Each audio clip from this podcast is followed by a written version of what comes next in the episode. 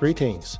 Thank you all for returning to this week's new study episode titled Purify Your Souls by Obeying the Truth. I am Pastor John, welcoming our returning global audience of unchurched, self study people, as well as those who are part of a church.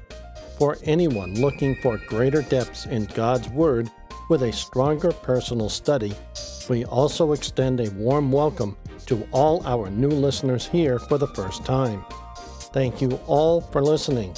May you all be blessed of God. Please note, I have made a grave error in telling you what scripture is being used or read. In episodes 3, 4, and 5, I have incorrectly quoted scripture as being in 1 John. This is incorrect. The verse ranges in those episodes are found in 1 Peter. Only the author of Scripture is wrong as I referenced John instead of properly referencing Peter.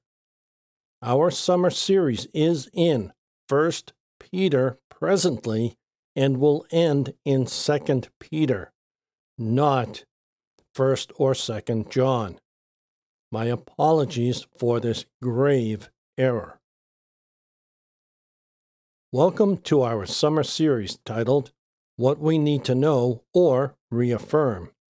Our summer series is sourced in 1st and 2nd Peter. Last week, in our episode titled You Shall Be Holy Because I Am Holy, Part 2, July 25th, we examined how even angels look into our lives in Christ. John Gill's commentary encouraged us this way.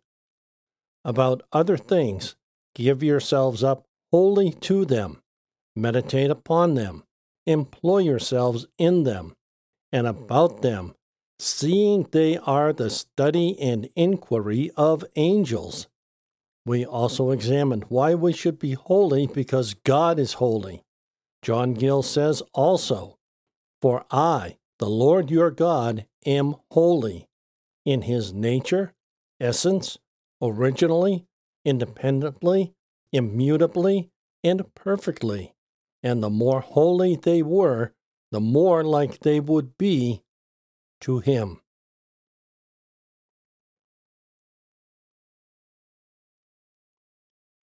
This week, we are going to examine a story that Peter reminds his readers of something Isaiah said. We will examine both authors, starting with Peter, where we read, You have purified your souls by obeying the truth in order to show sincere mutual love. So love one another earnestly from a pure heart. You have been born anew, not from perishable, but from imperishable seed, through the living and enduring Word of God. For all flesh is like grass, and all its glory like the flower of the grass. The grass withers, and the flower falls off, but the word of the Lord endures forever. And this is the word that was proclaimed to you. From 1 Peter chapter 1 verses 22 through 25. Notice in verse 22 how Peter is encouraging us to love one another from a pure heart. He states we have a foundation for doing that which is found in the first sentence in verse 22. You have purified your souls by obeying the truth in order to show sincere mutual love. This is the primary point in this verse. We are to purify our souls. The way we do that is by obeying the truth. Obeying the truth is how we show or demonstrate sincere, mutual love. In America, at least, we define the difference between the love of a friend, the love of a relative, and the love of a spouse as all different types or forms of love, each one in its own scale. Each one cannot intrude on the others. We even find that the love of God is on its own level. Today, these different levels of love can be far less definitive in the American modern world. Resolving any conflict in this issue so it makes sense is for each person to do. Reading further, the apostle passes to another exhortation, namely to brotherly love, the ground of which he makes to be the purification of their souls, and which supposes that they had been impure, and indeed their whole persons, souls, and bodies were so by nature, even all the members of their bodies and all the powers and faculties of their souls. It is internal purity, purity of the heart, that is here particularly respected, though not to the exclusion of outward purity, for where there is the former, there will be the latter. But there may be an external purity where there is not the inward one. This the apostle ascribes to the saints themselves, but not without the grace of God, the blood of Christ, and the operations of his Spirit, the Holy Spirit, as appears by a following clause. But they are said to purify themselves, inasmuch as having the grace of faith bestowed on them, they were enabled under the influences of the Spirit of God to exercise it on the blood of Christ, which cleanses from all sin. From the New John Gill's exposition of the entire Bible. Notice this important part of the commentary passage we just read. It said, The purification of their souls and which supposes that they had been impure, and indeed their whole persons, souls, and bodies were so by nature, even all the members of their bodies, all the powers and faculties of their souls. It is internal purity, purity of the heart, that is here particularly respected, though not to the exclusion of outward purity but there may be an external purity where there is not the inward one. Even if we are considered to be very nice people, seemingly without any perceived error or negative issues, we are nonetheless not the least bit so until we are saved in Christ. Why? They had been impure, and indeed their whole persons, souls, and bodies were so by nature. The depth of this impurity even goes to all the members of their bodies and all the powers and faculties of their souls. But there may be an external purity where there is not the inward one. That last part of this commentary explains what I said earlier. For reference, I said, even if we are considered to be very nice people, seemingly without any perceived error or negative issues, we are nonetheless not the least bit so until we are saved in Christ. Meaning, we need not only evidence of external purity, but we also need evidence of inward purity. That is the heart of this study portion. I think further commentary helps us firm this thinking up. Having purified your souls by obeying the truth through the Spirit, who bestows upon you freely both obedience and purity of heart, and unfeigned love of the brethren, go on to still higher degrees of love. Love one another fervently with the most strong and tender affection, and yet with a pure heart, pure from any spot of unholy desire or inordinate passion. From John Wesley's Notes on the Bible. Notice the implied at the very least, emphasis.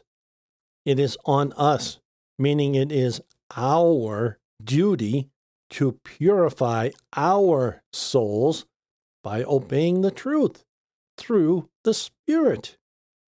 This, at the very least, suggests we have the help of the Holy Spirit, the Spirit, capital S, so that purifying our souls and obeying truth has any degree of possibility for us to attain something of this charge. It is also suggested, at the very least, in Scripture, that we see this is a completed work. Notice how this commentary passage we are examining opened. Having purified your souls by obeying the truth through the Spirit, meaning the Holy Spirit. Notice how John Wesley speaks of this as a completed work. The completion of this work is not a future event based on how he has written his commentary passage. John Wesley speaks of human purification in regard to his readers as a past and completed event in the life of the one who is saved in Christ. Where does his thinking come from? Let us see what commentary may say to help us out further. In obeying the truth of the gospel, by receiving, believing, and embracing it in the love of it, which teaches outward purity and is a means in the hand of the Spirit of inward purity and of directing to the purifying blood of Jesus, who sanctifies and cleanses by the Word through the Spirit, Holy Spirit. For as Christ died to purify to himself a peculiar people, the Spirit of Christ does from him purify the heart by faith in his blood, by sprinkling that on the conscience, and by leading the faith of God's people to the fountain of it, to wash it for sin and for uncleanliness, even both their consciences and their conversation, garments, whereby they obtain inward and outward purity. From the New John Gill's exposition of the entire Bible. That should help clear this up so we better understand as God's people we can be holy by obeying the truth. When we fail in that, we have forgiveness that washes away our sins as far as the east is from the west. As far as the east is from the west, so far has he removed our rebellions from us. From Psalms 103, verse 12, in the English Jubilee 2000 Bible. Let's make a quick examination of this verse for clarity. So far has he removed our transgressions from us, which removed men and angels from God, and set them at a distance from him, and which, if not removed, are such burdens as must sink men down into the lowest hell, and yet cannot be removed by anything that they can do, not by any sacrifices, services, or duties of any kind, nor in any other way, nor by any other person than the Lord Himself. And this is to be understood not of a removal of the being of sin out of His people, for that is not done in this life, rather, of the removal of the guilt of sin by a special application of pardoning grace and mercy, but best of all, of a removal of sins to Christ, and of them by his sacrifice and sanctification. Christ engaged as a surety for his people. Jehovah the Father considered him as such, and therefore did not impute their sins to them, but to him. And when he sent him in the likeness of sinful flesh, he removed them from them and laid them upon him, who voluntarily took them on himself, cheerfully bore them, and by bearing them, removed the iniquity of the land in one day and carried them away to the greatest distance and even put them away forever by the sacrifice of himself. And upon the satisfaction he gave to divine justice, the Lord removed them both from him and them, justified and acquitted him and his people in him, and by this means so effectually and so far are their transgressions removed that they shall never be seen any more, nor ever be imputed to them, nor be brought against them to their condemnation, in consequence of which pardon is applied to them. And so sin is removed from their consciences. From the New John Gill's exposition of the entire Bible. I hope that removes any doubt you may have regarding the state of your salvation, even if you have sinned. Even if you still doubt despite asking God to forgive you. Hopefully, this creates a greater degree of surety in your forgiveness and just how complete that forgiveness is from Christ when we ask for it. This is one of the centerpieces of our being in Christ, what some call born again. Verse 23 helps us see this better. It reads, You have been born anew, not from perishable, but from imperishable seed, through the living and enduring Word of God. Being born again as they were of God according to his abundant mercy by the resurrection of Christ, to a lively hope of a glorious inheritance, and therefore seeing they were brethren in a spiritual relation, they ought to love as brethren, being children of the same Father, belonging to the same family and household, having the same Spirit and the same nature and disposition, and being members of one another, and heirs of the same grace and glory, and not only so, but were taught of God their Father in regeneration to love one another. It became them highly, therefore, to exercise that grace, and particularly since they were born not of corruptible seed, but of incorruptible. From the New John Gill's exposition of the entire Bible. Not of corruptible seed, not as at first of mortal parents born to die.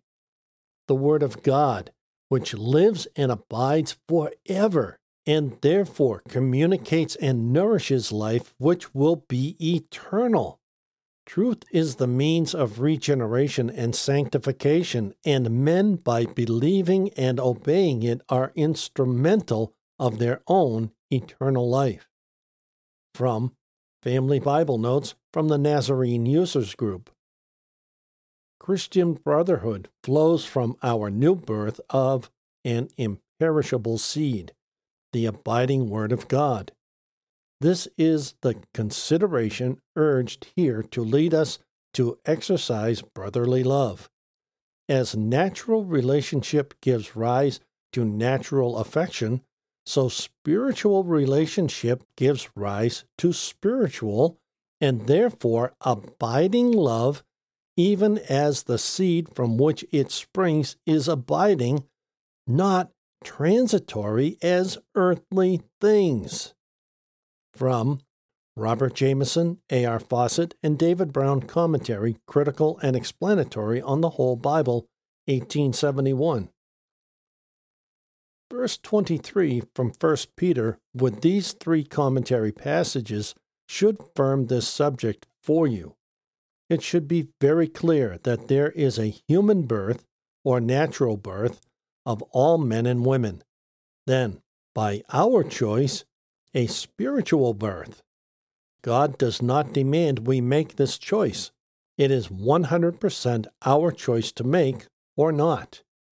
We decide to be saved by the grace of Christ on the cross, or we do not. Now, looking at the last two verses, these last two verses have always been used by teachers and pastors I have run into in a cryptic way to make themselves seem more above those they teach. So they revealed more of their own thoughts than providing actual teaching. So, let us dig in and learn something, maybe a new thing here. Peter quotes Isaiah chapter 40, verses 6 through 8. That passage in Isaiah reads A voice says, Cry out. Another asks, What should I cry out? The first voice responds, All people are like grass, and all their promises are like the flowers in the field. The grass dries up, the flowers wither, when the wind sent by the Lord blows on them. Surely humanity is like grass. The grass dries up, the flowers wither, but the decree of our God is forever reliable. Peter said in 1 Peter verses 24 through 25, For all flesh is like grass, and all its glory like the flower of the grass. The grass withers, and the flower falls off, but the word of the Lord endures forever. And this is the word that was proclaimed to you. I think you can see that going back to Isaiah, where this was first spoken, provides a great degree of enlightenment for our modern day minds. Peter knew who he was speaking to. They already had a foundation for his quote and sums up Isaiah chapter 40, verses 6 through 8, than exactly quoting it. Hence, the contrast we may see here. Still, further examination helps us further understand what Isaiah said and Peter quoted. We will examine Isaiah chapter 40, verses 6 through 8 first. The grass withers, the flower fades, which is repeated to raise attention to it as being a matter of importance and for the confirmation of it. But the word of our God shall stand forever. The Apostle Peter adds by way of explanation. And this is the word which by the gospel is preached unto you, who seems to distinguish the word from the gospel, by which it is preached, and to intend Christ the essential word, who stands or abides forever as a divine person in his office as mediator, being prophet, priest, and king forever, in the efficacy of his blood righteousness, and sacrifice, and in the fullness of his grace. It is true of the written word or gospel, which remains, is everlasting, and will stand and continue, notwithstanding the persecutions of tyrants, the craft of false teachers, the reproach of ungodly men, and the death of the best of men, even of ministers. Though all flesh is grass, fading and withering, the word of God is fresh and lively, firm and durable, and so it is as transcribed into the hearts of men, where it becomes the ingrafted word and issues in everlasting life. It may be applied to God's word of promise, which is forever settled in heaven and is always fulfilled. From the New John Gill's exposition of the entire Bible. Now, we will see how John Gill comments on our New Testament scripture here in 1 Peter. For all flesh is as grass, all men, as born of corruptible seed, are frail, mortal, and perishing. They spring up like grass and look beautiful for a while, but are very weak and tender. And in a little time they are cut down by death and wither away, and while they live, are, in a good measure, nothing but grass in another form, and substance of their life is greatly by it, and all the glory of man as the flower of the grass. All outward things which are in esteem with men, and render them glorious to one another as riches, honor, wisdom, strength, external righteousness, holiness, and goodness, all which are fading and transitory, like the flower of the field. But the gospel continues and reveals durable riches and honor with Christ, and true wisdom and strength with Him, and spiritual knowledge, and an everlasting righteousness and true holiness in Him. The grass withers, and the flower thereof fades away, and so fading are all the above things. We should finally note this from John Gill's commentary. Some have thought respect may be had to the legal dispensation and to all the glory and stateliness and goodliness of the worship and ordinances of it, which were to endure but for a time, and are now removed. And the gospel dispensation has taken place of them, which will continue to the end of the world.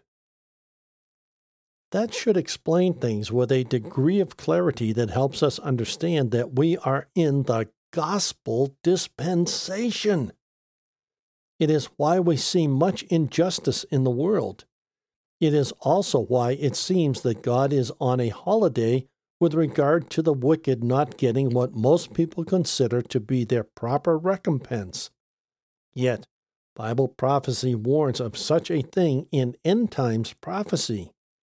Their very harsh day is coming when the gospel dispensation soon comes to its end. End times prophecy tells us how things are degenerate in a greatly noticeable way. It should also be understood that it happens in what the Bible calls the last days. But I digress. In proper summary, all flesh meaning all peoples around the world are like grass. This analogy is very suitable as, like grass, mankind is born of corruptible seed, is frail, mortal, and perishing. Mankind springs up like grass and looks beautiful for a while, but is very weak and tender and in a little time they are cut down by death and wither away. Today, this analogy should make even more sense since we cut grass until it dies and the winter sets in. Then, in the spring, the grass is reborn anew. Sound familiar? This is why this analogy should not be unfamiliar to us even today.